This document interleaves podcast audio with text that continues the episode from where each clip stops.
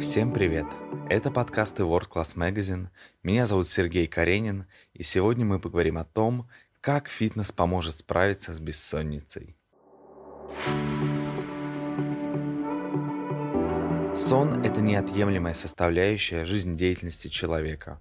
Однако современный ритм жизни с ее стрессами, малоподвижностью, не всегда высоким качеством питания и другими факторами не лучшим образом сказывается на качестве сна. Проблемой нарушения сна занимаются сомнологи – это врачи, прошедшие повышение квалификации по проблеме сна и способам ее лечения, которые могут быть и медикаментозными, и психологическими, например, медитация или дыхательная гимнастика. К слову, на сон также влияет и витаминно-минеральный баланс организма.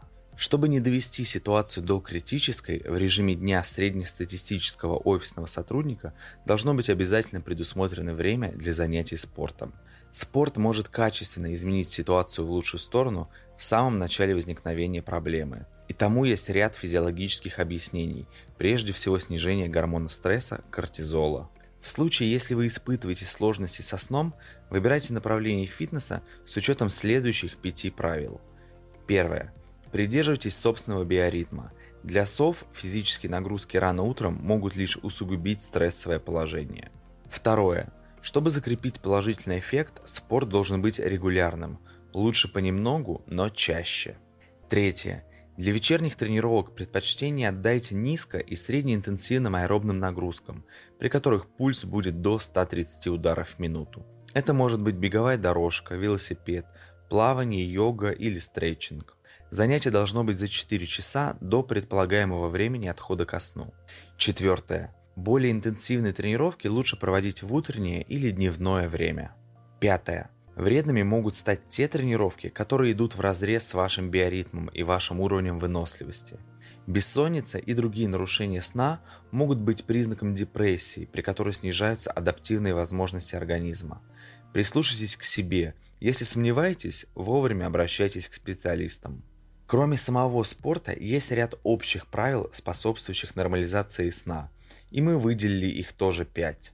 Первое. Спальное место должно быть комфортным и соответствовать росту и весу. Матрас и подушку желательно выбирать ортопедические. Второе. Последний прием пищи должен быть за 3-4 часа до сна и без приема энергетических напитков, таких как кофе, чай или кока-кола. Третье. Откажитесь от просмотра и чтения эмоциональных фильмов и книг и прекратите обдумывать решения рабочих и семейных вопросов. Четвертое. Проветривайте помещение перед сном. Комфортная температура воздуха для сна от 18 до 21 градуса и влажность 50-60%. И пятое.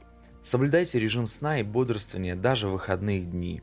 Джетлаг – явление, которому подвержены люди, часто меняющие часовые пояса.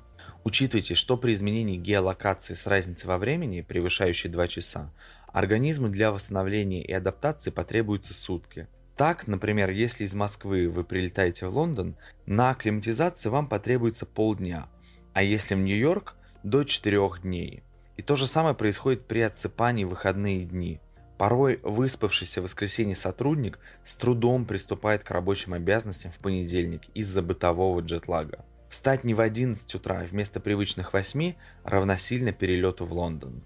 Физические нагрузки гораздо быстрее приведут к желаемому результату, если нормализуется сон. В состоянии покоя вырабатывается гормон роста, влияющий на углеводный обмен, от которого напрямую зависит похудение.